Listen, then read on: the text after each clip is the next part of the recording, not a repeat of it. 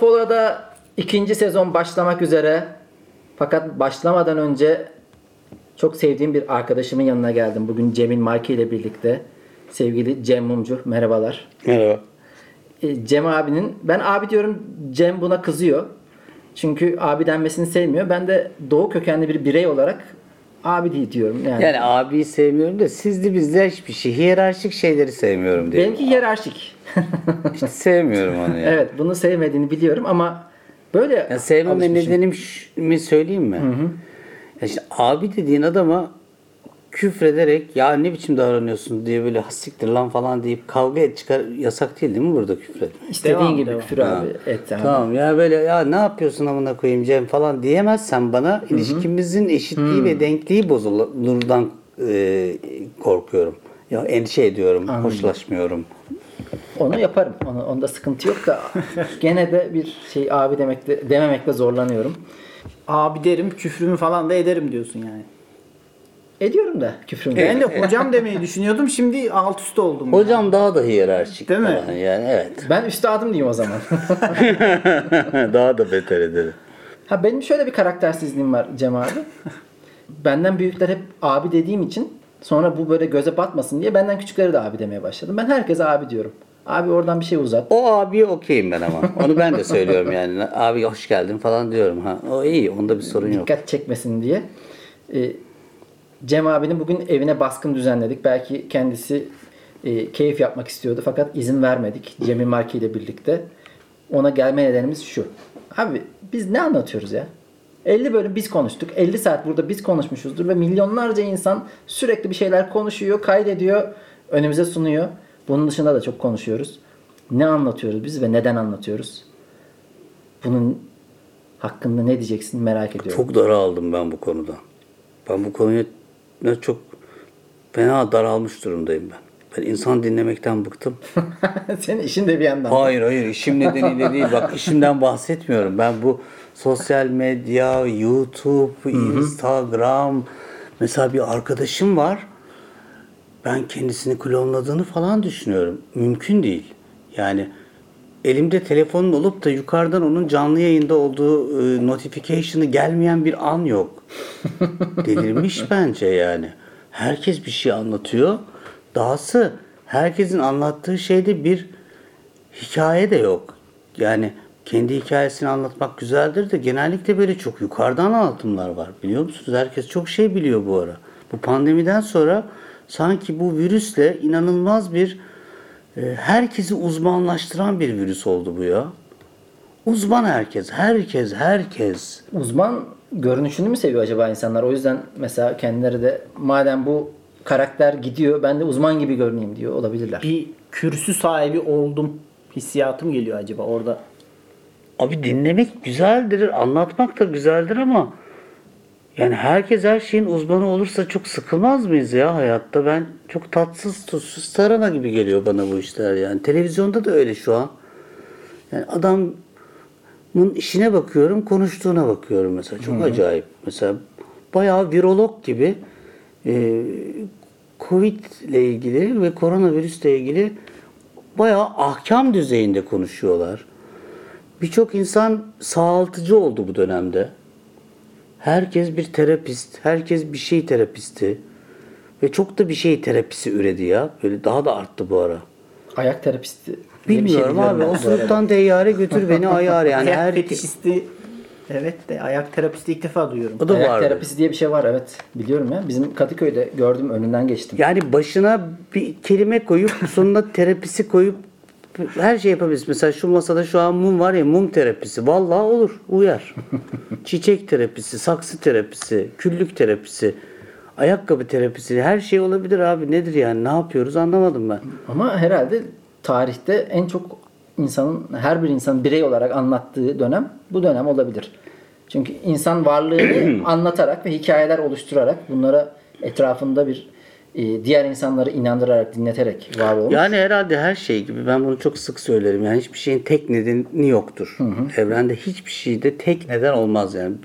Multifaktöriyeldir bir sürü şey. Şimdi aradığımda neler bulabilirim? Herhalde bir içe kapanma sürecinin de yarattığı bir şeyle bir kendi varlığını hissetmeye dair bir, bir dert o- dert gibi bir şey var burada. Bir kısım sanki burayı bir çıkış yolu olarak görüyor gibi. Herkes bundan birazcık da para kazanmak da istiyor gibi. Evet. Şu an insanların bir kısmı bir şeyler anlatıp para kazanmak, bir kısmı da Bitcoin'den para kazanmak istiyor. Yani mesela dün söyledim ben bunu. Mesela bir sürü yogacı var, bir sürü yoga anlatan insan var, bir sürü yoga master var. Fakat bir de bunların öğrencileri var. Şimdi bunların öğrencilerinin derdi yoga yapmak mı yoksa yoga master mı olmak dersem bana karısı çoğu onlar da yoga master olacak. Yani herkes öğrendiğinin master'ı olmak isterse Nasıl olacak bu iş bunu bilmiyorum. Ben böyle bir sürü şeyin hiç master'ı değilim ama öğrenmekten büyük bir zevk alıyorum ya. Sen de öylesindir. Yani zevk alırsın, öğrenirsin ama onun uzmanı değilsindir. Yani bir gider bir ülkeyi gezersin, çok öğrenirsin ama ikinci veya üçüncü gidişinde oraya tur düzenleyecek Rehberim ben rehber demezsin yani. Şarap seviyorsundur, şarap öğrenirsin ama hemen bir şarap uzmanı falan olmazsın. Şu anda herkes bir de böyle bir uzmanlaşma var. Yani doğrusu ben çok daraldım ya. Tabir neydi? Hemen en ufak bir skill'i monetize etme. Hemen paraya çevireyim. Yoga olabilir. Yoga hele hiç uymuyor ya. Hani bir ruhun dinginliği falan diye başlayıp hemen master olup bunu paraya çevireyim. Yoganın felsefesine de aykırı bir şey biraz.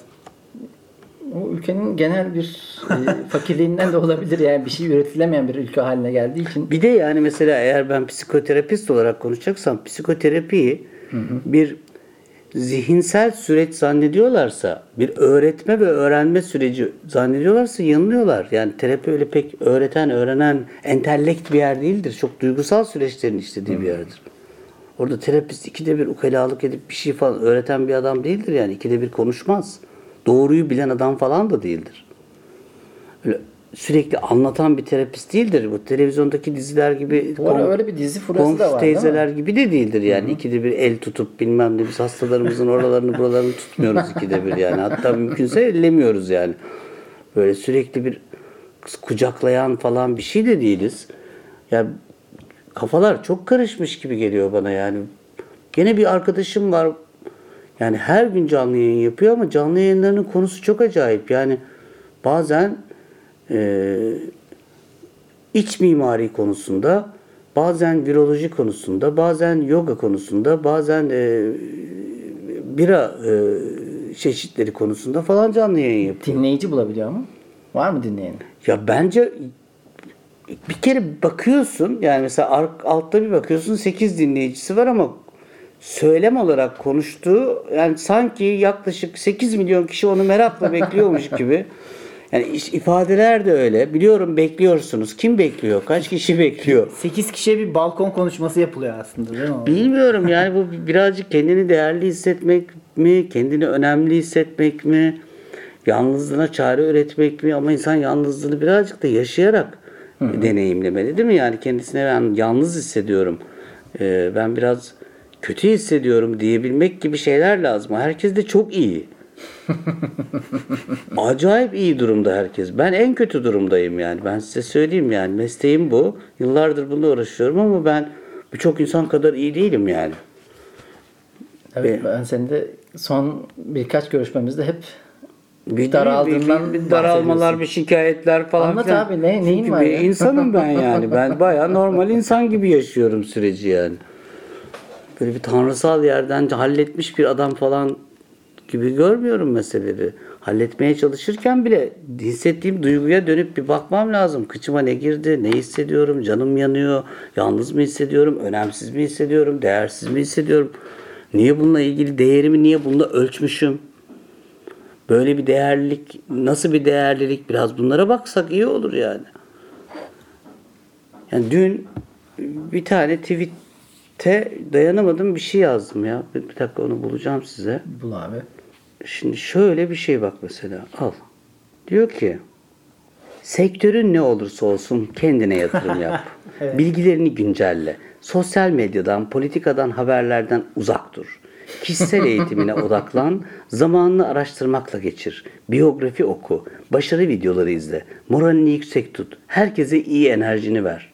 Ben onun üzerine bu geyiklerden bir usanmadınız.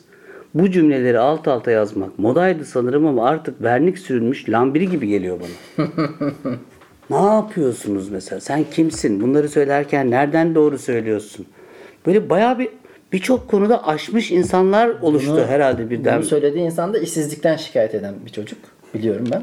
Ya bir tanesi daha güzel demiş ki karnımız açken kişisel gelişemeyiz lütfen teklif etmeyiniz. Çok güzel cevap abi. ben orada işsizim kanım götümden kan damlıyor. Para e, yok bir şey yok e, kiramı ödeyemiyorum. Sen bir takım böyle laflar ediyorsun falan. Bunlar böyle çok garip geliyor bana. Nereden doğru ediyorsun? Nasıl ediyorsun? Bunu niye böyle bir uzman edasıyla söylüyorsun? Neyimin uzmanısın? Uzmansan beni anlamaktan niye bu kadar uzaksın? Konuştuğunda ne oldu buna kime faydası oldu? Bir tek kendine faydası olan bir konuşma yapıyorsun. Bu kişisel gelişim kitaplarını bir tek kişisel gelişim kitabı yazanları kişisel geliştiriyor herhalde diye düşünüyorum ben yani. Ben başka bir şey bilmiyorum. Yani o en büyük sorun orada zaten bu çevresel büyük faktörler var mutsuzluğumuz için. Bunu görmezden gelip her şeyi Abi kişinin kendisine büyük faktörler var. yüklenmiş. Ülkenin durumu var, pandemi var, ekonomi var, kendi özel hayatımız var, dışarı çıkamamak var, yalnız olmak var, arkadaşımla oturup bir yemek yiyememek var, tatile gidememek var. Bayağı bir yani bayağı kaç yüzyılda bir yaşanan Bir- ağır, travmatik bir şeyleri üst üste yaşayan bir milletiz biz şu an. Ve bana birileri böyle ukala ukala iyi hisset kendini falan diyor. Yok yarrak artık ya. Ya bir de o, insana bir de suçlu hissettiriyor. Sanki iyi hissetmemek onun suçuymuş Onun gibi. suçu. Bireysel bir çözüm var Biraz da çaba onu göstersen. yapmıyormuş gibi oluyor değil mi? Yani sohbet ve bir şey anlatmanın bir sektör olduğunu hissediyorum bir kere. Bir şey anlatmak ihtiyacı çok insani bir ihtiyaç. Paylaşmak ihtiyacı ama bir şey anlatmak kadar dinlemek de bir ihtiyaç olsa gerek değil mi arkadaşlar ya? Ee, Cem abi biz aynı konuyu aynı şekilde konuşup yani bu tüm konuşmaların tüm söylenen ve içerik olarak adlandırılan her iki tane ağzın konuşmasından ibaret hepsi bütün içerikler dediğimiz. Biz de burada üç ağızız şu an. Bir şekilde gerçekten konuşmuyorlar da onu bir satma vesilesine götürmek için bir araç olarak kullanıyorlar. Bir şeyleri satmak için şekil bize getirip sunuyorlar. O yüzden hiçbir içeriğe, hiçbir yapılan işe çok e, samimiyetle veya sevecen bir şekilde bakamıyorum ben. Eninde sonunda çünkü bir şey satmaya başladığını anladığım an kaçıyorum. Genelde de öyle oluyor gerçekten. Evde buluştuk. Sohbet ediyoruz. Ya da telefon açtık birbirimize. Ya da buluştuk. Evet. Hiç böyle aradın oluyor mu? Şu Cem'le bir konuşayım da bir etkileşim alayım. Bir insan böyle bir ilişki kurar mı ya? bir etkileşim alayım. Ben böyle bir sürü şey görüyorum şu an. Bir etkileşim alayım diye iletişim olur mu ya? Sen beni hiç öyle arıyor musun? Telefonla konuşuyor musun? Evde konuşurken bir etkileşim alayım diye bir laf var mı ya? Çok saçma. Ama Yani etkileşim ölçülebilir bir de, ölçülecek bir de. bağımlısı insanlar var ya kaç like aldım. Bu işin ne diyelim? Çıktısı biraz da o. Benim yerini Sosyal doyuruyor. medyada evet. Bu eylemlerin parası aslında beğeni ve like. Ya o gerçek paraya da dönüşebiliyor. O yüzden biz de biraz laf ola da onu dedik. Amacımız burada bizim stand-up'a bir e, yol olsun. Hem bir de konuşmak da pratik yap- yapıldıkça gelişir. Baştan gelişen onu şey. söyleyelim de yani hiçbir şey Evet. uzmanı değiliz aslında. Ya kendinizden doğru konuşun. Canınız yandıysa onu anlatın. Benim başıma böyle baş, bela bir şey gelmişti falan. Mesela bir erkek arkadaşınız veya bir kız arkadaşınız size yaşadığı cinsel deneyimi komik haliyle, yaşadığı komiklikle, rezil olmuşluğuyla anlatırsa ben dinlerim. Ama övünerek anlatırsa dinlemem, kalk- kalkarım o masadan ben.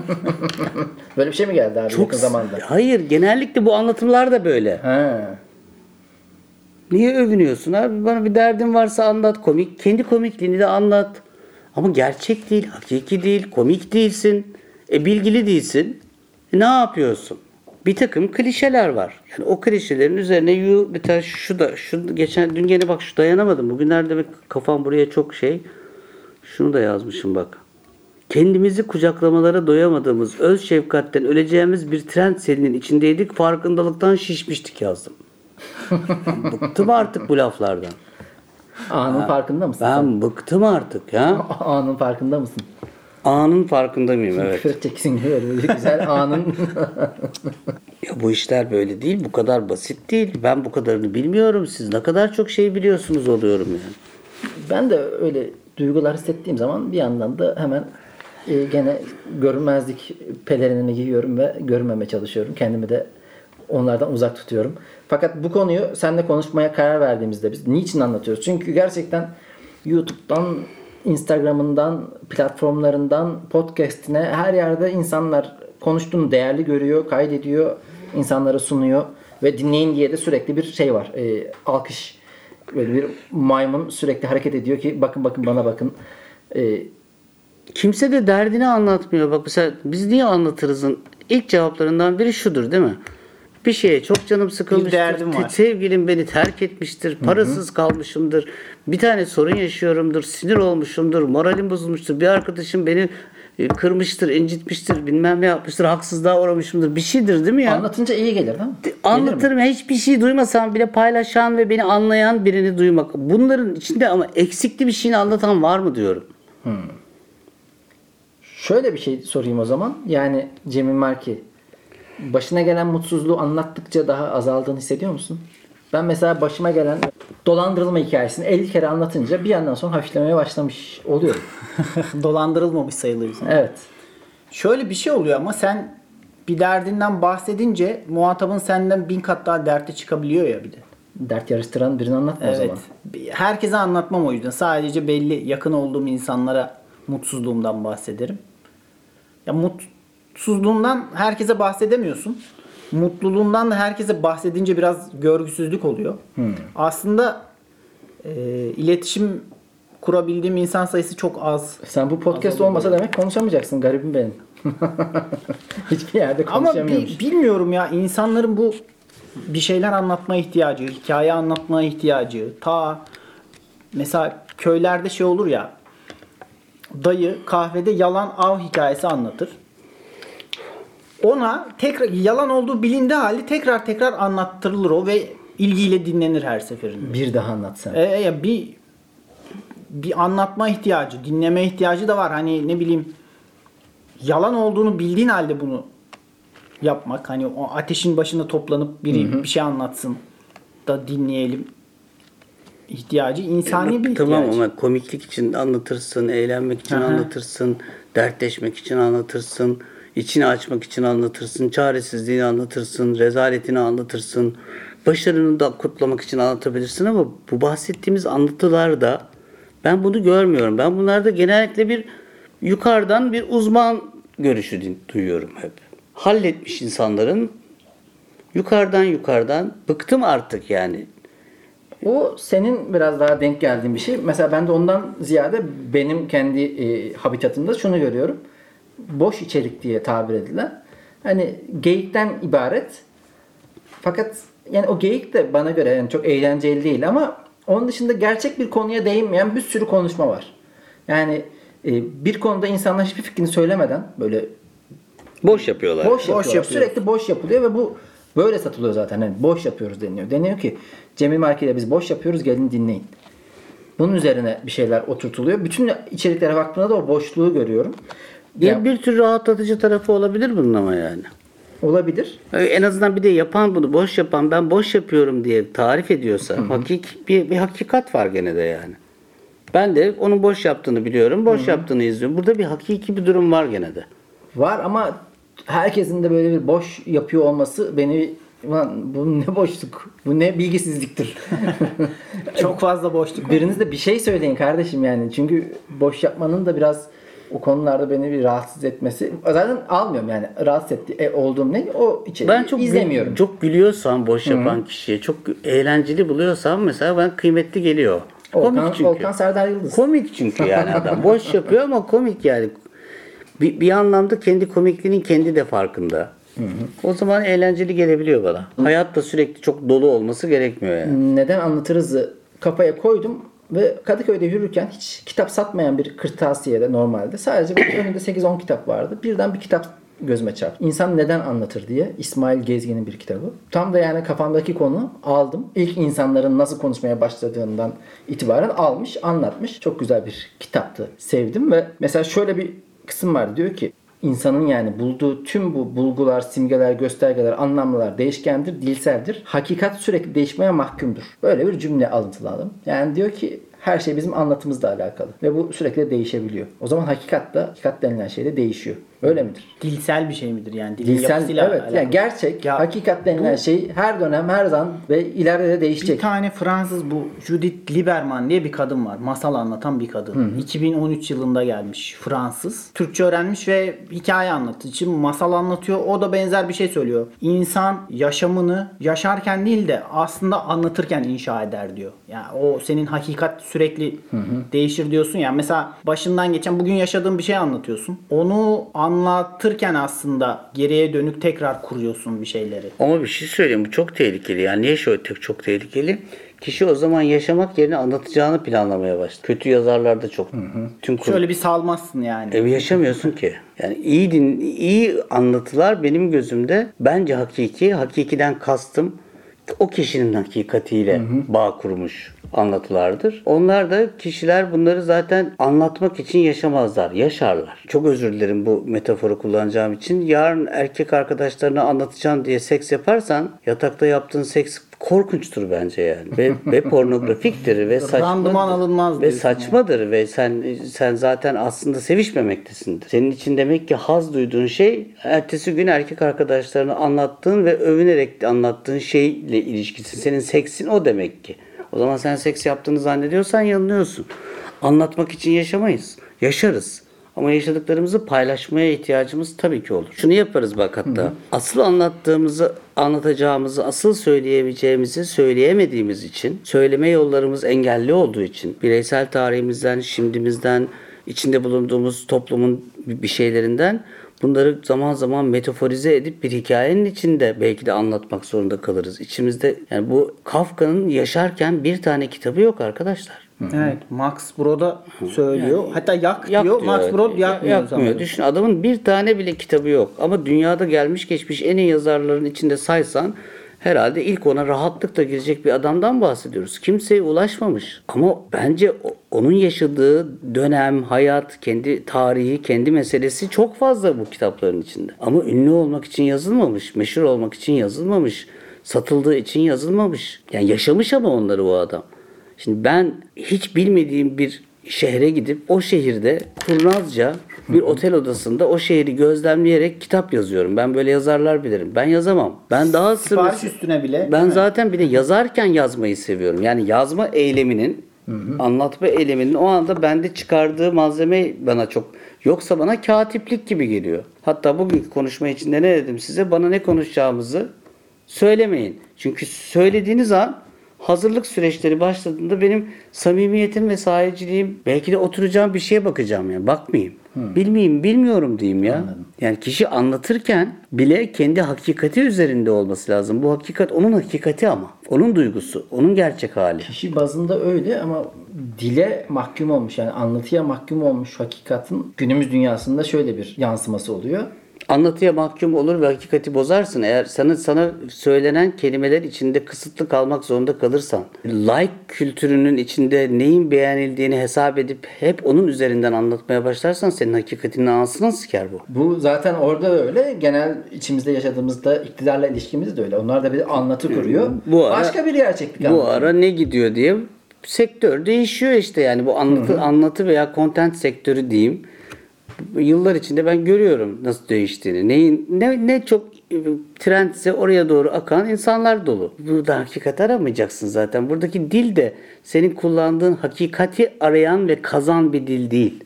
Sen sadece o e, kurnazca oyununu oynamak için dili kullanıyorsun. Dil aynı zamanda hakikati kazar. Hatta yeni kelimelere zorlar seni. Bilmediğin kelimelere zorlar.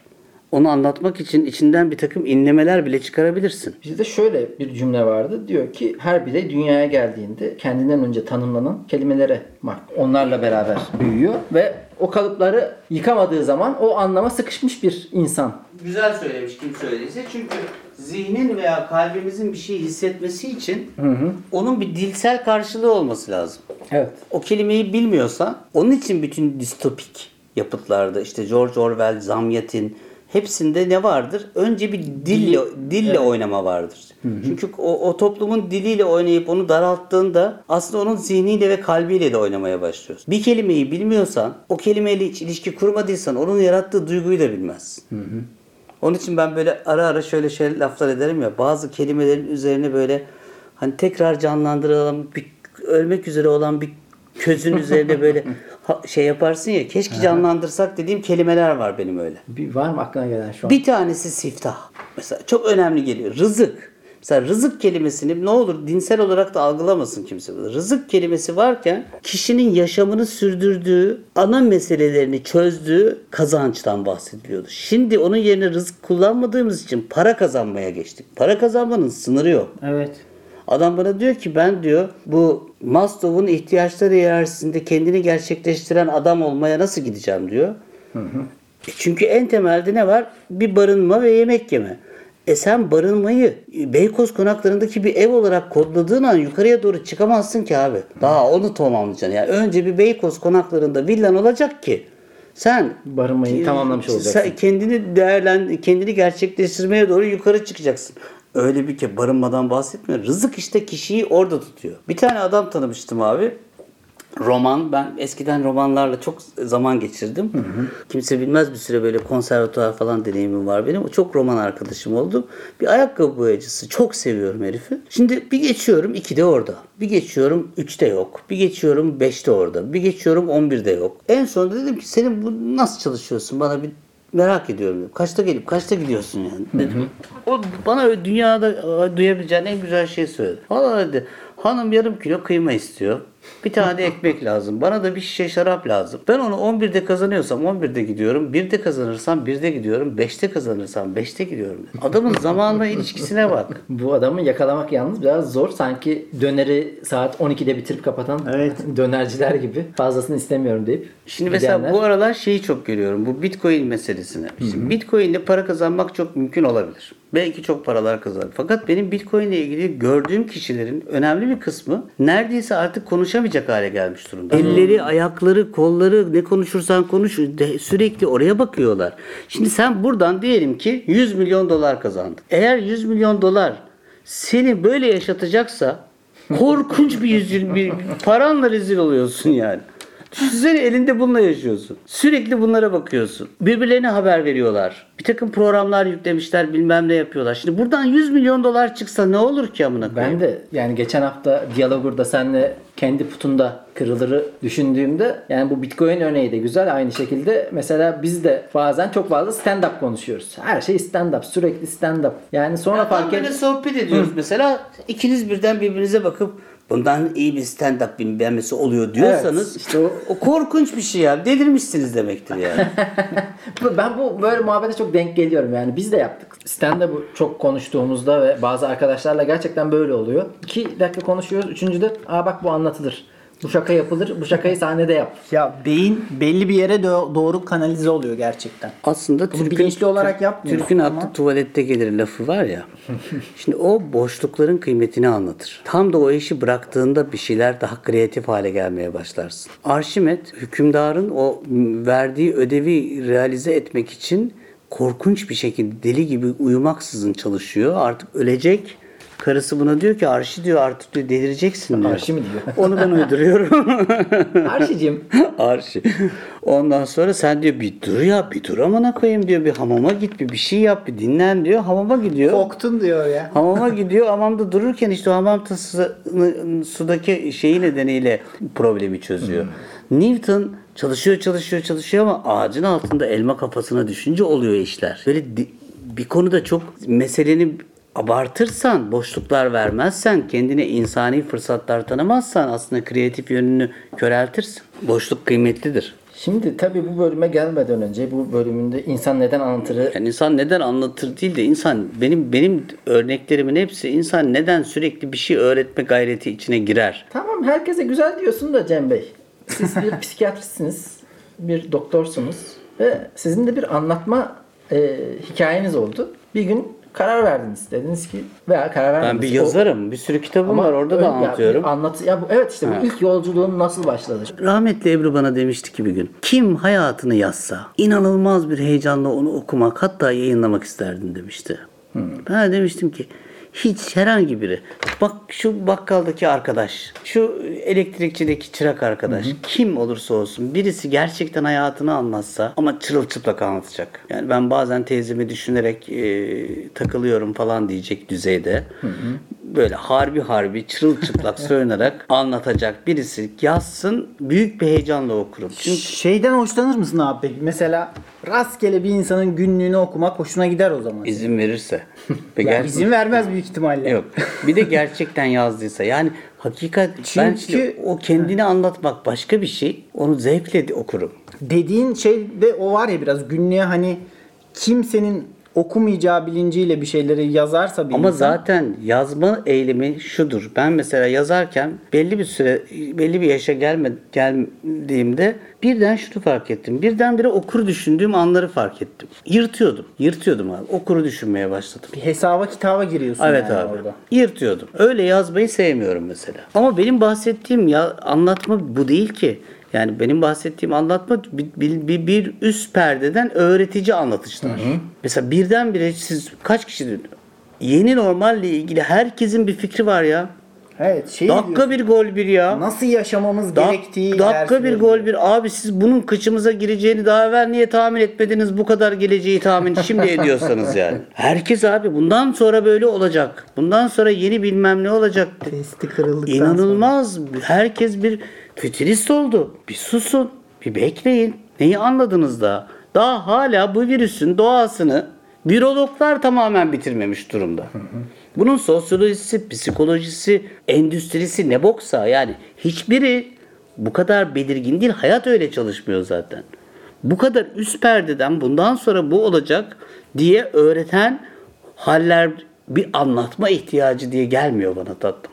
Bahsettiğim bu. Bu anlatma tabii şu anki e, Yani senin sorduğun soru bu bu, bu, Bu değil. değil. o zaman. O, o ne güzel bir anlatmadır ya. Onu, Ha, ne- bir de o bir diğer güzel Oraya anlatmaya gelelim, evet. gelelim ya. Yani diğer bu şu anki uzmanlar falan filan var onlar. o elbet da. bir gün anlatılacaktır. Evet. Onu anlatan ne güzel bir an- anlatıcıdır. Ya ben mesela kendi adıma diyeyim. Şu ara tabii öyle insanlar çok ama ben son bir yılda daha önceki yıllara göre hiç okumadığım kadar okumaya başladım. Sürekli okuyorum çünkü o bullshit diye tabir ettiğim şeylerden uzak durmak için kendimi daha çok kitaba Bir, verdim. bir yere kaçmak gerekiyor. Evet ve orada da işte çok fazla mesela homo sapiens sapiensiz biz. Yani bildiğini bilen insan.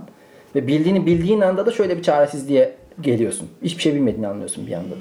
Ben mesela bu stand-upçılar içinde de mesela arada takılan hafif sosyal anksiyetesi olan ki bence bir, bir sürü stand-upçının böyle olduğuna da eminim. Abi tam aradığın insanlarız. Mı? Zorlanan, aslında bir kızla konuşmaya bile cesareti olmayan, hakiki insanların yaptığı stand-up'lar benim çok daha ilgimi çekiyor. Var öyle. Bir dönem bir moda çıktı. O modada herkesi e, gömen, çabucak e, neydi ne denir ona? Yani Cem Yılmaz'ın yaptığı bir şey vardı ya. Lafı gediğine koydu, onu da gömdü. Bu, e, artık bu bitsin. Mesela o da çok yukarıdan yukarıdan bir O aslında halde. bitiyor. Evet o tarz değişiyor biraz. Ben böyle biraz daha hakiki insan görmek istiyorum. Yani mesela gideyim abi stand-up'ın adam kekelesin ya. Dura kalsın böyle. Bir, bir, bir bekleyeyim onu. O, onun o varlığı zaten çok hakikiyse aynı zamanda hem eğlencelidir, hem şaşırtıcıdır, hem komiktir. Çok planlı programlı geliyor bana her şey artık. Yani şarkılar öyle yapılırsa olmaz, romanlar böyle yazılırsa olmaz. Biz yani endüstri gibi oldu her şey. Abi endüstri gibi olan şey neye benzer? Marketteki rafta satılan peynire benzer. Tam olarak öyle. O bir peynir değildir ama. Sen onu peynir zannedersin. Aa, asıl köyde gerçekten yapılan bir peynir öyle değildir. Çok güzel Malatya'dan peynir geldi abi. Yerim. Keşke sana Çok getirseydim. isterim. Bak. Dolayısıyla oradaki salça da başka türlüdür. Ne bileyim bu zincir restoran manyaklığı vardır bizde mesela. Mesela git Paris'e zincir restoran çok az iki tane vardır. Parisli gitmez. Turist gider. Niye? Zincir restoran endüstridir. Aynı yeri orada da yersin, orada da yersin. Aynı şeydir. Onun zaten alımı da satımı da tonlarla, 10 tonlarla, 100 tonlarla yapılır. 100 tonlarla hazırlanır. İşte bir, bir tür McDonald's sektörü. Yani abi o zaman bana McDonald's'ım gibi davran. Özgün, sofistike, Michelin starmış gibi davranmayın. Öyle. Tam da dediğin gibi o yüzden içeriği üretiyorlar. McDonald's satar gibi satıyorlar. Sonra da unutuyorlar. Öyle şeyler var ki bir ara Ayrıca çok da, konuşuyoruz. ayrıca da o yani adamın günde yaptığı mozzarella İtalya'da bir ailecik işte orada bir lokantalarında bize vermek için altı masaları var. Günlük bir mozzarella yapıyorlar. İşte o zaten bir kilo. Onu like'larla ölçecek bir çoğa, çokluğa getirdiğin an o artık endüstriyel bir malzeme oluyor. Bana hem buyum hem de buyum demeyin o zaman diyorum ben. Onu da eleştirmiyorum. O da lazımsa onu da yapalım ama bana sen böyle davranma o zaman. O davranışta farklılık var ama tamamen endüstriyel bir ürün koyuyorlar, satıyorlar ve bir ara çok konuşuluyor sanki her şey ondan ibaretmiş gibi görünüyor. Fakat sabun köpüğü ertesi günde hiçbir şey Ben şöyle kalmamış. laflar diyorum. Abi diyor senden danışmanlık almak istiyorum. Film çekeceğim. Çekelim abi konuşalım. Dinle, ben sana yardım edeyim falan. Abi bir kere ben diyor festival filmi yapacağım. İşte festival filmi yapacağımla biz, e, e, gişe filmi yapacağım diye başlamak arasında bir fark göremiyorum. Sen işini yapsana ya. Sen ne yapmak istiyorsan derdin neyse, kıçına ne girdiyse bu kıçına gireni anlatmak için bir dertle yola düşmüşsündür. O dertle yola düştüysen onu bize yap sen. O gişe filmi mi olur, festival filmi mi olur onu, onu sen niye düşünüyorsun? Alıcısı bulur zaten. İşte o zaman başka bir takım oyunlar devreye girmeye başlıyor. E ama kanal değilsen, Fox TV'sen anlarım seni. Yani sen mainstream'e iş üreten, daha fazla reklam almaya çalışan, hiç olmazsa raconu belli bir yersin. Ama hem öyle değilim hem öyleyim hiç anlamıyorum. Festival filmi yapmak istiyorsan bir mastürbasyon sahnesi koyacaksın. Eğer öyle düşünüyorsan öyle yapıyorsun Çirkin işte. erkek götü Yani görmemiz işte lazım. böyle saçma sapan yani bak karikatürleşmeye başlıyor o zaman işler.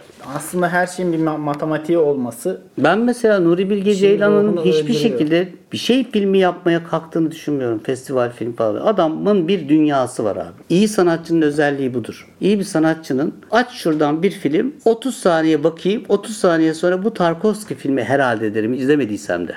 İyi bir yazarın açarsın iki, birinci sayfanın sonunda bu kesin Marquez metni dersin. İyi bir ressamın hiç görmediğin resmini görürsün. Bu kesinlikle Rene Magritte olsa ger dersin. Niye? Kendi biricikliği içindedir herif. Kendi dünyasındadır. Kendi sahiciliğindedir. Bence mesela Nuri Bilge Ceylan öyledir. Beğenen beğensin, beğenmeyen beğen. Öyledir abi. Herifin aç filmini bu Nuri Bilge Ceylan filmi dersin. Herifin bir meselesi var hayatla ilgili der. Sen bu meseleye katıl veya katılma. Adamın kendi uniqueness bir tarafı, biricik bir tarafı var. Ha festivallerde ödül alıyor ama adam festival filmi gayreti içine girdiğini hiç sanmıyorum. Hiç öyle der diyor. Tanımıyorum bu arada bak yani övüyorum ama beğenmesem bile dünyasını görüyorum. Bir şey yaratan, gerçek content üretmek isteyen birilerinin şuna karar vermesi lazım. Ben bu ürettiklerimle endüstrinin bir parçası mı olacağım? Yoksa ben gerçekten bir şey anlatmak mı istiyorum? Bir derdim mi var? Cem Yılmazki ile biz şey diyorduk. Yani bir sürü boktan içerik var ve birileri boktan içerikle çok konuşuluyor ve piyasaya yeni girmek isteyen birçok insan da şey diyor. Ben de boktan içerik üretiyorum. Ben neden e, o kadar konuşulmuyorum? Yani adam kendi boktan Vallahi içeriğiyle ünlü olmak istiyor. Kendi boktan içeriğinse o senin bence yerini bulur. Ama bunu niteliksel olarak bulma gayreti içindeysen kendin kal. Ama derdin nicelikse nicelik eşittir endüstridir. Ben bir psikoterapistim aynı zamanda. Ben ressamım aynı zamanda, yazarım aynı zamanda. Ben ne kadar kitap yazabilirim? Ne kadar ben günde kaç seans yapıyorum? 6 ya. Haftanın 4 günü 6 seans yapabiliyorum ben. Buradan endüstri çıkmaz. Hatta benim için o 6 kişinin maddi karşılığı maaş gibidir. Ahmet de gelse, Mehmet de gelse ben rızkım onunla. İşte bunu endüstriye döktüğün an bunun benim çoğaltmam lazım. Ne yapacağım? Psikiyatri hastanesi falan açacağım demek. Orada bir numaralar çevireceğim demek. Geçen bizim yayın kurulunda toplantıda Erkam bir yazar için şey demişti. Eğer bir yazar çok kitap yazıyorsa benim için red flag yani bir Ve bir dikkat etmekte fayda var. çok üretiyorsa bir orada Bir endüstriye dikkat kayma ihtimali fayda fazla var. değil mi? Ama mesela sen gerçek dünyanın acısını, babanla annenle yaşadığın sorunları, çocukluğundaki travmayı, götüne giren her şeyi, ırksal veya e, milli veya bilmem ne ne yaşadıysan, neler girdiyse bu, bu yaşantının içinde kıçına gerçekten onu anlatma ve çığlık atıyor musun? inliyor musun? Neyse o gerçeklik olduğunda o çıkar. Bunların çoğu endüstrinin malı daha çok o adam öldükten sonra olur. Çünkü adamın derdi endüstride olmamıştır o zaman. Şaşkına uğramıştır yani mesela Catcher in the Rain yazarı Salinger şaşkına uğramıştır Zaten yani. kaçmaya çalıştı Evet. yıllarca. Evet. Bayağı izoledir sonrasında. Adamın fotoğrafı yok. Adamın fotoğrafını çekmek için bir postanenin karşısında kaldırımda bir tane fotoğrafçı, gazeteci bir hafta 10 gün falan sabahlıyor yani adamın bir fotoğrafını çekeyim diye. Adam adamın derdi olmamıştır. Ama şimdi her şey böyle endüstrileşirse şimdi ben art kısmını da böyle söyleyeyim. Şu anda bir çağdaş sanat akımları bu da öyle. Bir de bunu söylemek zorundayım. Bence bir önce söylediğimle çok örtüşecek ve birleşecek bu söylediğim. edebiyat, plastik sanatlar, sanat, müzik bunlar entellekt uğraşlar değildir. Yani zihinsel uğraşlar değildir. Yani bunlar zihinle yapılmaz. Bunlar çok daha Kalbi. Diyonizyen şeylerdir. Daha içsel süreçlerdir. Ne zaman ki işin içine entellekt bulaşır, o entellekt bunun tadını tuzunu kaçıran, sanattan uzaklaştıran, hakikatten uzaklaştıran, o kişinin anlattığından uzaklaştıran, daha hesaplı, kitaplı, zihinsel faaliyetleri haline gelir. Belki de daha çok yer bulur. Çünkü çok rahat onu şöyle planlar kişi. Bu aralar ne iyi gidiyor. Dolaşıma daha rahat girecek şekilde Dolaşıma daha iyi girecek şekilde üretir. Zihniyle de üretir. Ben buna reklam yaratıcılık yaratıcılarda çok vardır bu reklamcılarda. Bilir abi çakal gibi kuntiz gibi oradan şöyle bir cümle ederim ki bilmem ne bilmem ne. Bu reklam için olur. Endüstriyel bir şey üretiyorsan olur. Öbürü öyle değildir. Öbürü anlaşılmaz, beğenilmez, reddedilir. Başka bir dil, bak demin ne dedim? Yeni kelimeler bulmak zorunda kalabilir. Ödüllere falan başvurmaz. Ödül verebilirler ama ödüllere falan başvurmaz. Daha içsel düzeneyle ilgili bir, bir meselesi olan adamın yaptığı bir iştir. Şöyle bir şey var. Ama şu anda şöyle şeyler yapılıyor mesela. Özellikle çağdaş sanatta. Görüyorum yani ben bunu. Ulan aklıma şöyle bir şey geldi. Tamamen böyle görüyorum yani. Aklıma böyle bir şey geldi. Abi git reklamcı ol. İtele- iteleme cümlesi zaten. Ondan sonra da aklına gelen bir şeyi bir takım malzemelerle bir şey yapıyor. Gidip bir Çağdaş Sanat Galerisi'ne koyuyor. Yanına da kesinlikle ya Deleuze'den e, ya e, Zizek'ten ya bilmem nereden Adorno'dan falan bir takım cümlelerle onlar böyle etlendirilip butlandırılıyor. Sonra da giden kişi onları da okuyup vay neler söylüyor falan diyor ama çıktığında adama ne hissettin desem Bilmiyorum diyecek. His yok. Zihin. Adam bunu yapmaya çalışmış. Adam aslında şu anda e, küresel ısınmaya karşı duruşunu anlatmış. Böyle bir duygu yok. Küresel ısınmaya karşı duruşunu anlatmış diye bir duygu hissedemeyiz. Duygu götümüze giren bir şeydir. Kıçımıza giren bir şeydir. Bizi öfkemizdir o. Kaygımızdır o. Hüznümüzdür o. Zihin bu laflar. E, zihinle üretiliyor. Şimdi onun için aslında sizin alanda dahil olmak üzere keşke bundan tamamen ayıklansanız daha samimi bir malzeme olacaksınız. Daha samimi malzeme olduğunuzda daha daha sağlam iş yaparsın. Az önce onu diyecektim böyle. İçine kapanık insanlar daha iyi yazar olur. Diye bir Bilemezsin. Kişinin özü içine kapanıksa evet.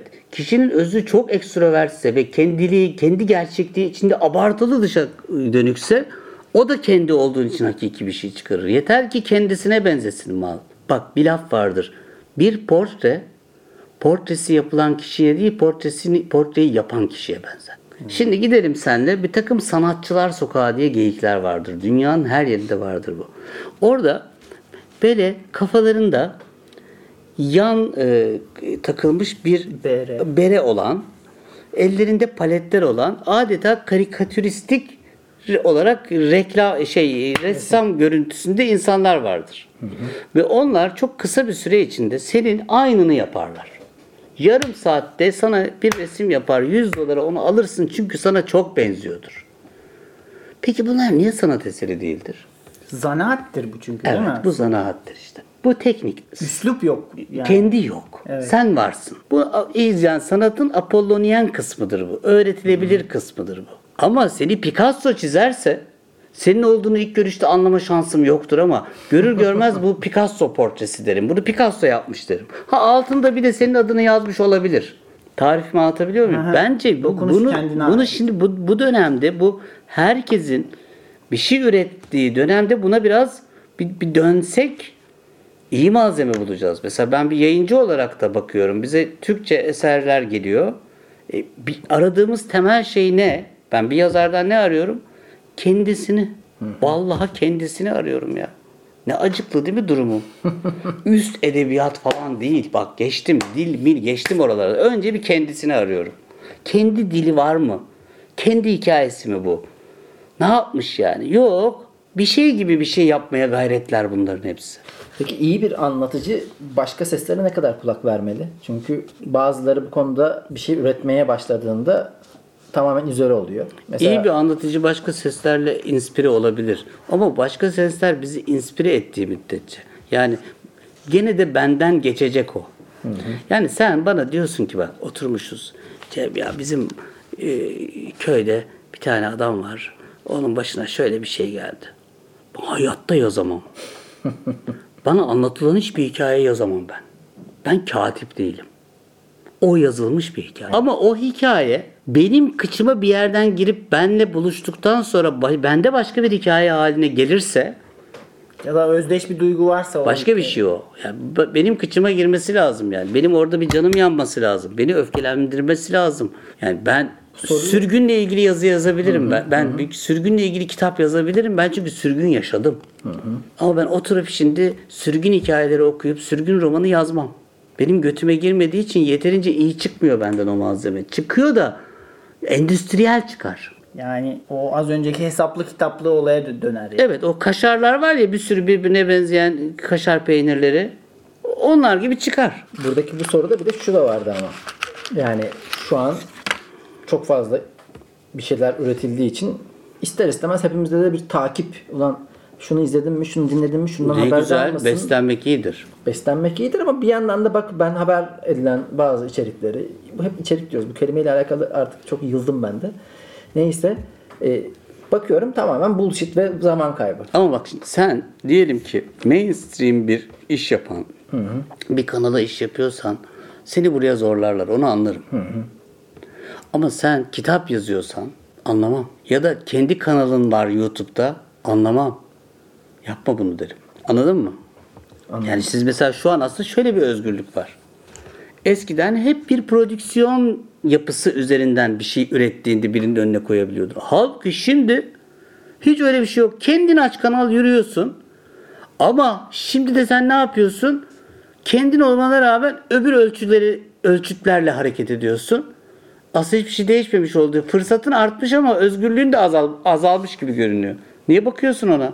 Sen biricik olsana. Geçen gün bir tane video, bundan bir, bir süre önce, geçen gün dediğim bir süre. Adamın birisi böyle patenlemine kayarken fakir de belli yani. Kendisini çekmiş. Bir tane de Flatfoot Mac'in bir şarkısını koymuş. Gidiyor. Adam meşhur oldu. Biliyor musunuz? O şarkı o, o şarkı meşhur oldu. Niye? Çünkü plansız, programsız, prodüksiyonsuz gerçek bir herif o ya. Ama şimdi aynı herif buna benzer videolar üretmeye başlayınca başla, başlamak için bir çaba sarya girerse Girmiş de olabilir ya. Onun bir reklam işlerini işler döndürdüler. işler birazcık hemen bozulmaya başlıyor. Hatta- Yani e- endüstri alıyor, bokunu çıkarıyor çünkü. Hatta ben yani o herifin ilk çıkışında bile sonra dedim acaba bir şey var mı? Viral. Abi şu anda doğallık bile bir şey, prodüksiyon. Doğal prodüksiyon. Yani do- öyle bir doğallık yaratayım ki do- doğal zannetsinler. E değil. O şüphe hep vardır ya benim kafamda. Acaba şu an bir içerik mi üretiliyor karşısında yoksa kendi yaşantısı mı? Kişinin diye Instagram'da görünce her şeyi reklam çıkabilir ya. Ya işte- Her şey viral olabilir. Bak artık Şeyden Sony. Müzik'ten çıkarman gerekmiyor abi müziğini. Yani bir müzik yapıp Spotify'a kendin bile koyabiliyorsun. Bu oyuna niye geliyorsun? Ama orada o da şöyle bir tatmin istiyor. Çok kişiye ulaşma tatmini. Yani ne kadar biricik ve özgün olduğunda Peki, çok kişiye ulaşabiliyor musun, bu ulaşmıyor musun? Bir hesabına düşüyor. Şimdi geri kalan bir hayatım var ya. Şimdi o andan itibaren tatminin çok kişiye ulaşma tatmini olsun ve senin önceliğin bu olsun ve bütün gün bunları da düşün. Ve buna üzg- üz- üz- uygun da üretim yap. Bu mu kaliteli bir hayat? Yoksa o şeyi üretirken duyduğun hazla geçirdiğin bir hayat mı? Tabii ki ikincisi.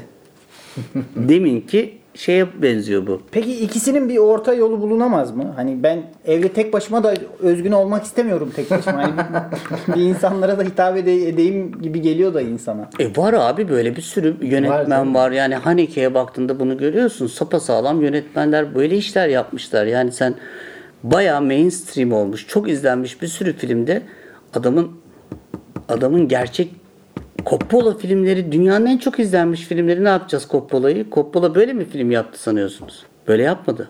Yani iyi bir sürü yazar var bu. Yani birisi seni çok tanıyorsa bu sen eşittir kendi özgünlüğün yoktur. Marquez abi Marquez gibi yazar mı var? Umberto Eco'ya Eko bunları mı düşündü?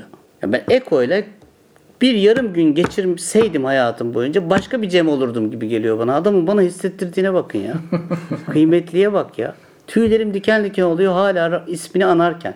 Kendi biricikliğimiz kadar da üst düzey yaratıcı ve renkli bir şey yok diyorum aslında. Biraz kendi kendini kazmak lazım. Tabii abi tabii ya.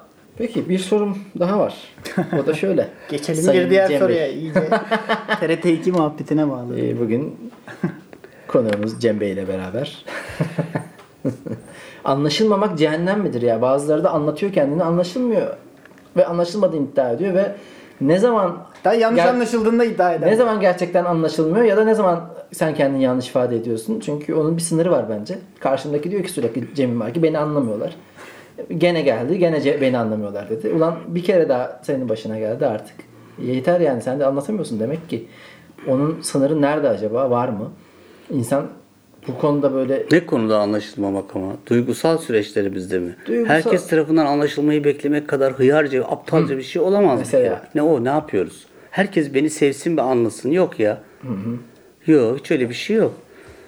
Yani kim, ben seninle bir ilişkimde herhangi bir konuda, özellikle duygusal bir meselemizde anlaşılmazsam sana bunu anlatırım. Bu beni üzdü, bu beni incitti, Özer beni anlamadığın için çok üzüldüm falan derim ama her konuda herkesin beni anlamasını niye bekleyeyim? Her düşüncemin anlaşılmasını niye bekleyeyim? Niye bu kadar dışa bağımlıyım? Ona da bakacağım yani. sen Cemil Merki anlaşılmadığın oldu mu yakın zamanda? Olmuştur ya. İlla ki de ben çok korkmam ya. Yani e, üzerime düşeni yaptıysam artık karşıdadır. Cemil Merki dünyanın en gamsız insanı. Hayatta hiçbir şey umurunda olmuyor. Yanlış anlasa bile "E, ne yapayım der. Büyük ihtimal. Ama insanların genelde benim hakkımda böyle düşünmesi de bana bir yük yüklüyor. Onu düşündüm geçen. İnsanlar böyle beni gamsız bildikleri için gamlanma hakkım da elimden alınmış gibi oluyor bir anda. Ne güzel bir hak alınmış. Gamlanma hakkı. Gamlanma hakkı kıymetli bir hak E ya. ya bu hıyar nasıl olsa üzülmez diye bir Mesela şey geliyor üstüne kötüymüş yani. evet. O zaman biraz seni üzeceğim yakın zamanda. Gamlanma için. Hayır hayır tavır olarak yani ulan Anladım. bu da şeydir. Teflon gibidir falan deyip o kadar da değil abi o kadar da üstünüze basmayın yani. Ben sık şu soruyu sorarım ya insanlara bak şimdi aklıma geldi. Evin sana benziyor mu derim. Bak şimdi evin sana benziyor mu? Evin şık mı? Evin lüks mü? Evin konforlu mu? Evin bilmem ne mi değil. Evin sana benziyor mu? Aslan yattığı yerden belli olur lafını biz hep böyle düzen, tertip ve temizlik zannederiz ya yok. Bir adamın yaşadığı yere gittiğinde birazcık fakirse fakir, zenginse zengin ne olduğunun hiç önemi yok. Duygu ona dair, ona ona ona benzer bir şeyler görmemiz lazım ya. Şimdi insanların kılığı kıyafeti de kendilerine benzemiyor. Geçtim anlattıkları ve yazdıkları. Ev, evleri mesela bir şey trend oluyor. Bir ara bak 10 sene önce mi neydi bilmiyorum. Erkeklerde kırmızı pantolon modası çıktı. Ulan herkes de kırmızı pantolon giydi. Ya yapmayın bunu. yapmayın yani yapmayın. E şimdi mesela e, bizim influencer kızlara bakıyorum. Ya bunlar niye hepsi Dubai'ze? Adeta du- evet Dubai'ze diyorum ben ona. Hepsi Dubai'li gibi. Hepsi Dubai'de yaşıyor gibi. Yani böyle yarı batılı, yarı Orta Doğulu falan bir, bir haller, bir bir şeyler. Bütün bütün her şey öyle.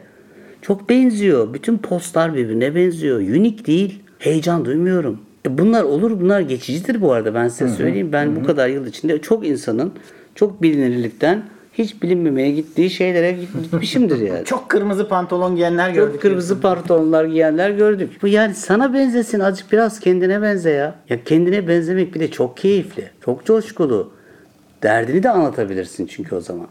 Hüznünü de anlatabilirsin. Eksiğini de anlatabilirsin. Kıçına bir şey girdiyse vah vah ben şu oldu diye çığlık da atabilirsin. Eski evlerinden birinde arkadaşım geldi ve eve baktı. Dedi ki ya özel dedi yani öyle bir ev ki bu. Başkası çıksa gelse otursa hiçbir şey fark etmez. Çünkü duvarda hiçbir şey yok. Kişiselleştirme yok, Herhangi bir kişiselleştirme yok. Düz yatak, düz şey, e, dolap.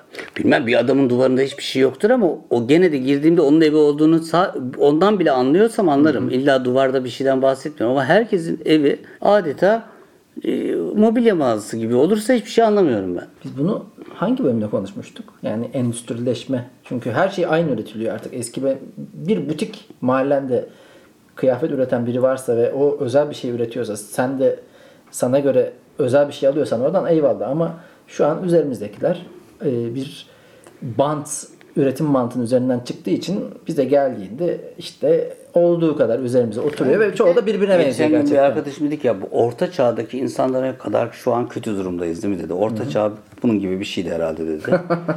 ben de dedim ki yani korkarım ki öyle. Salgınına kadar var Ha, değil mi? özellikle Yani bu ülkede yaşamak orta çağ gibi. Ama ya hiç olmazsa bir at, mızrak, kılıç, mılıç bir, bir karizma var ya. Biz evde hep salak eşofmanlarımızla yaşıyoruz bunu. Çok fena karizma da yok yani. Çok fena durumdayız. Orta çağ eksi şövalyelik çok de yok. çok cılızız yani. O eşofmanlı falanız yani böyle. Rezalet. Böyle hayvan gibi böyle böyle böyle masalarda oturmuyoruz yani. Anladın mı? Bir mızrağımız bir şeyimiz de yok. Çok cılız ya. Ölsek salak salak öleceğiz yani. Görkemsizlikten ölüyoruz ya.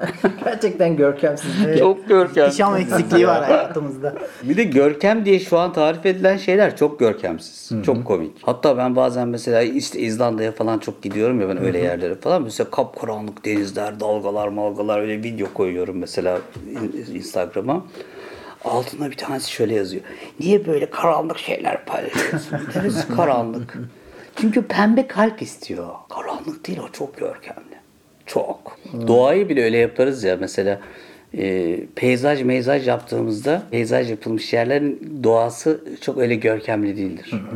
Ama böyle bir ormana dalarsın kendi kendine her şeyin olup bittiği. Sağdan soldan bir şeyler çıkar. Ne acayiptir değil mi?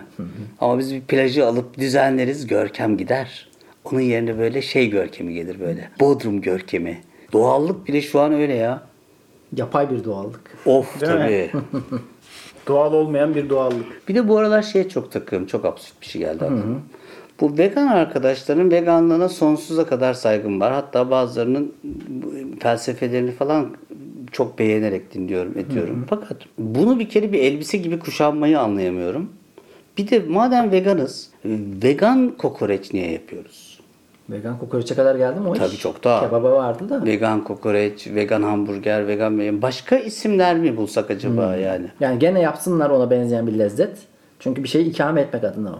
Çünkü onların iddiası şu. Diyor ki ya ben eti lezzeti kötü olduğu için bırakmadım. Yani seviyordum ama etik olarak doğru bulmadığım için bıraktım. Fakat o tadı özlemem de doğal. O yüzden o tada benzeyen bir kokoreçimsi bir şey yaratmak onlar için mantıklı. Ben, bana da mantıklı geliyor. Bana Ama- da öyle bir positioning yapmayıp kendi yaratılarını yapsalar ben onlarınkini arzu etsem. Evet isim olarak bence farklı bir şey. Yani- Hep yeni şeyler yapsalar ulan ne kadar güzelmiş desem. Evet. Bu arada güzel gerçekten ama kokoreç dendiğinde insan aklına kokoreç geliyor ve Vegan kasap var biliyorsun. evet Kadıköy'de. Kadıköy bu işin merkezi abi. Bak işte mesela Kadıköy bu işin merkezi derken ne demek? O ne demeye başlıyoruz? Ne ne diyorsun? Ne hissediyorsun? Orada bir müdahale var belli ki yani. Ya Kadıköy böyle bir prototip çiziyor. Salaş, işte vegan, vejeteryan, spiritüel, standart aklımıza gelebilecek birkaç tane Kadıköylü tiplemesi var. Yani bak gördüğün gibi mesela e- endüstri karşıtı bir şeymiş gibi başka bir endüstri. Evet. Buralarda bu, bu- bunlardan rahatsızım ben. Yine biriciklik yok. Biz de aşırı rahatsız bu konuda. Laf olanın daha önceki bölümlerin hepsinde bunları yerden yere vurduğumuz ve çok konuştuğumuz konular. Hani bir, birkaç kere daha müdahale etmedim, araya girmedim ama birebir bu endüstrileşmenin ve tek tipleşmenin, aynı sözü geçirmenin Yok ben şöyle söyleyeyim böyle daha niş endüstri çok akıllıca bir şey yapıyor. Niş gruplar oluşturuyor. Onları da kendi endüstriyel alanında oradan dahil ediyor. E, şey de öyle ama yani sağlık açısından da mesela ne oluyor? Neysiz beslenme? Glutensiz. Glutensiz öyle bir pazar açılıyor. Ondan sonra bir glutensiz pazarı bunu yemezsen ölecekmişsin gibi kendi orada pazarını yaratmış oluyor. Avrupa'da herhangi bir şehirde, herhangi bir kasabada gez. Uzaktan gör bir dükkanı, yeme içme mekanını. Daha uzaktan renklerinden ve döşenmesinden diyorsun ki burası vegan. Niye? Niye anlıyorum? Niye anlıyorum hemen? Kendilerini karakterize etmişler ve Evet. Çünkü endüstrileşmiş. Marka Gene, brand olmuş. Gene başka bir şey olmuş. Gene unique değil. işte veganlıkta da Yeşil öyle. bir takım renkler kullanacaksın. Yani bir şeyin başına zaten üstüne yeşil renk koyduğunda o doğal ve natürel oluyor. Böyle aptalca bir şey olur mu ya? Yeşil renkle boyadım ben doğalım. Doğada tek bir renk var gibi değil mi sanki? bir pazara çevriliyor her şey. O sadece veganlık, vejetaryenlik dışında da işte laktozsuz süt bir giriyor pazara her şey laktozsuz. Glutensiz bir giriyor her şey glutensiz. Vegan şu an bütün ürünlerde markette de öyle bu arada. Bir raf daha açıldı. Hani glutensizin yanına, laktozsuzun yanına bir Ben raf daha çocuk- vegi. çocukluğumdan bir an, anı anlatayım. Herkes duysun. Ben çocuktum. Çocukken süt tozu çıktı. Evet, Süt tozu daha sağlıklı, daha besleyici, daha iyi, daha şifalı, daha bilmem ne diye bize gazlandı. Babam da eve süt tozu alıyordu. Sonra ben gene çocukken birdenbire çiftlik yumurtası diye bir yumurta çıktı ve dendi ki bu çiftlik yumurtası daha pahalı çünkü daha temiz, daha iyi. Standartize Şimdi ben bü- büyüdüm. Bu sefer çiftlik yumurtası denilen o şimdi yediğimiz endüstriyel aptal yumurta bilmem ne oldu. Benim yediğim boklu ve güzel o yumurtanın da fiyatı arttı. Ya böyle bir oyun olur mu ya? Ne yazık ki var. Ben sürekli bu oyunu yaşayıp durdum yıllar içinde yani. Son olarak susma, uzlet, erme, bilgelik bir de böyle şeyler susmayla Lazım abi. Bir susalım ya, bir duralım. Bir bekleyelim, bir içimize bakalım. Bazen karşı karşıya gelip yalnızken de, ikimiz üçümüzken de ben mesela çok sevdiğim arkadaşlarımla ilişkim şöyle benim. Yanında konuşabildiğinle, susabildiğinle konuşmak ne güzeldir diye bir cümlem var benim. Çünkü yanında susabildiğim adamla dost olabiliyorum ben. Sürekli konuşmak nedir ya? Yani rahatsızlık duyuyorsan konuşmak zorunda E kalırsın bir ya. duralım. E sessiz de durabiliriz. Başka bir odada başkası bir şey yaparken başka bir şey yapar. Yani o boşluklar, müzik dinliyoruz ya o müzikler arasında esler var. Es işaretinin bahsettiği esler, bahs- söz konusu bahsettiğim şey es işaretinin olduğu yerler değil. Müziğin arasında, her notanın arasında senin tarif etmediğin bir boşluk olmasa o müzik değil. Kakofoni yani dinlersin. gürültü olur. Durmaklar, beklemekler. Cem Mumcu'ya çok teşekkür ediyoruz. Lafola ikinci sezona hazırlıklar kapsamında bugün Cem abinin evindeydik. Çok sağ olasın sevgili Cem Umarım Üstadım. sık- Benim Ya e, abartma. üstadımdır, yukarıdadır Bak, her bak, zaman. bak, bak, bak, Cem'im Erki umarım yeni sezonda gene Çok keyif aldık. cümlemi bitirmeden yeni sezonda yine Yine sözünü yüzlerde- kesiyorum. Evet adamın olayı bu. Laf, laf söz kesmek. Asla dinlemiyor beni. İnsanların susacağı yok başka türlü. Mesela bu konuyla ilgili hep bu diyalog mu geçiyor aranızda? Evet. Mesela kazmayı denesenize bunu bir. Bunu kazmayı deneseniz acaba ne ne o? Neye karşılık geliyor onda ya? Baksak bir fırsatımız olacak. Sanki o an söylemeyince işin büyüsü kaçacakmış gibi geliyor. Timingin hatalı belki. Evet olabilir. Bak ama hatalı dedin gene. Şimdi hatalı deyince gene kestik adamı. Hata demeyeceğiz bak. Diyor ki adam. Sanki söylemeyince bir şeyin büyüsü kaçacak. Bir daha bunu şimdi birazcık daha kassak bunu buradan bir duygu çıkar.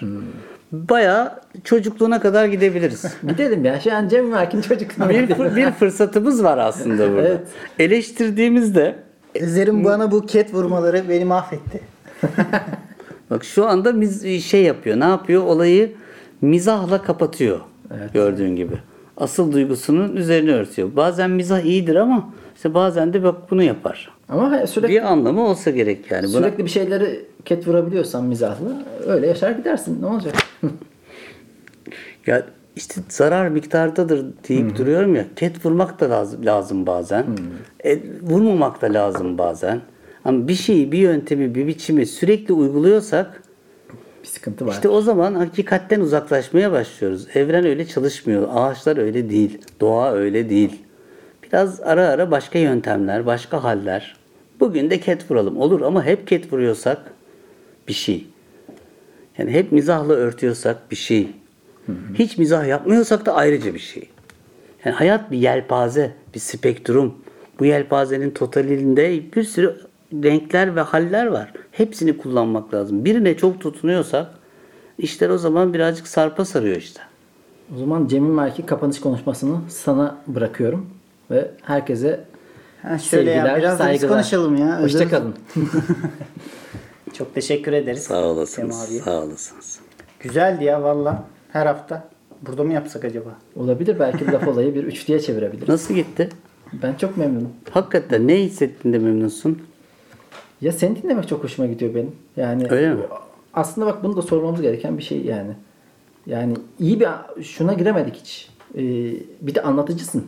Yani yazmak, resim çizmek. Onun dışında bir de anlatıcısın. Yani konuşma yapıyorsun, konuşurken Ta onları da soracaktım ya. Bu 2013 2014 olabilir. Habertürk'te bir program yapıyordunuz. Hı, Ben iki dönem program yaptım Habertürk'te. Bu hangisi acaba? Kim vardı? Ee, Böyle hafif Harun- magazin var Harun bir şeyler, Tekin var mıydı? kadınlar var.